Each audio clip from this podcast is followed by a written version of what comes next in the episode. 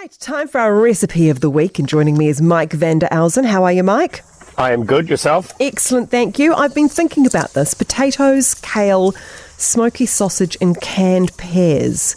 I, no, I think I think I can I think I can imagine this. I think this could be good. I think I think this could be good. She says that's not very positive, is it? It is. It is a somewhat odd combination, particularly when you put the pears in there. I think. Yeah, the pears was the bit that stumped me, but I think this can work. I'd try So this. it is. Yeah, it, it's a it's a it's a traditional Dutch dish called stamppot. And when I was thinking about what I was going to talk about today, uh, yesterday, it was heaving down with rain, and I was like, "Jeepers, it feels like winter."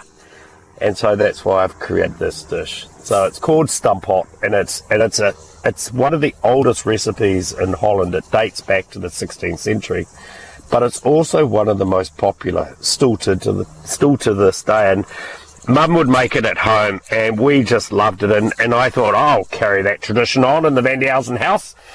And uh, nobody liked it. Nobody. well, Hazel loves it. It is actually Hazel's favourite meal. Uh, but Bee and Ivy, they won't go near it.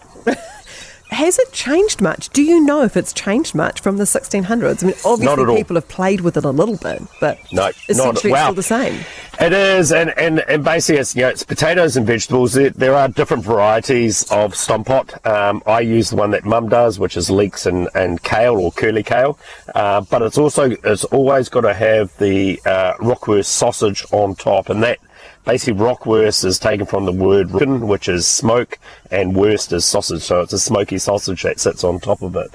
Um, and it's, yeah, it's just real hearty and delicious. They probably didn't have canned peaches in 1600.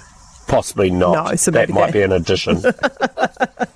Now, would you like some assistance with this recipe Yeah, today? please. Shall I be your assistant? Because I know that you know how to cook it, but you've kind of forgotten the, the exact measurements. I forgot that one off the printer. so let me put my voiceover voice on for you and be an assist. So we're going to need one rookwurst sausage. Are they easy to find?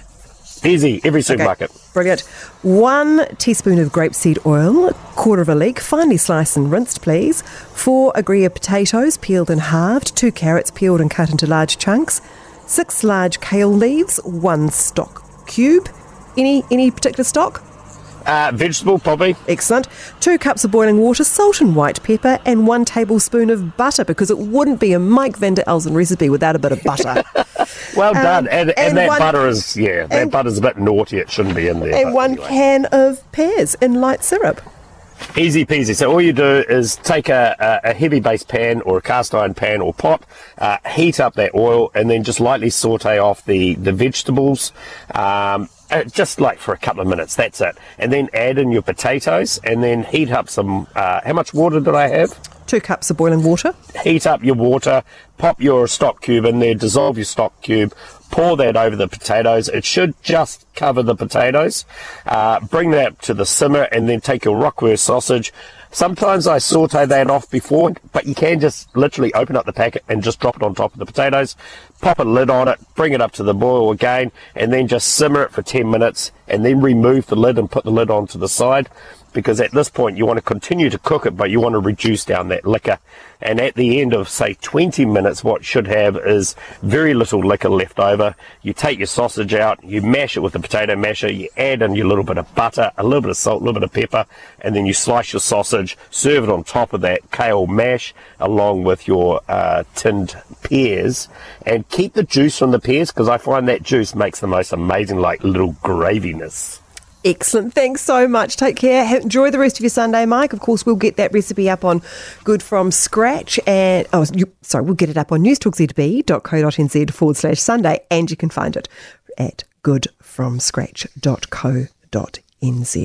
Right. If you've been back at work and you've noticed that the body's just kind of not feeling like it normally does because all of a sudden, after a, a lovely busy summer, you've found yourself sitting at your desk while Erin O'Hara's got a few tips to get you out of that sedentary life and, and make sure you don't get stuck in that chair for too long. She is with us next here on News Talk ZB. It is 13 to 11.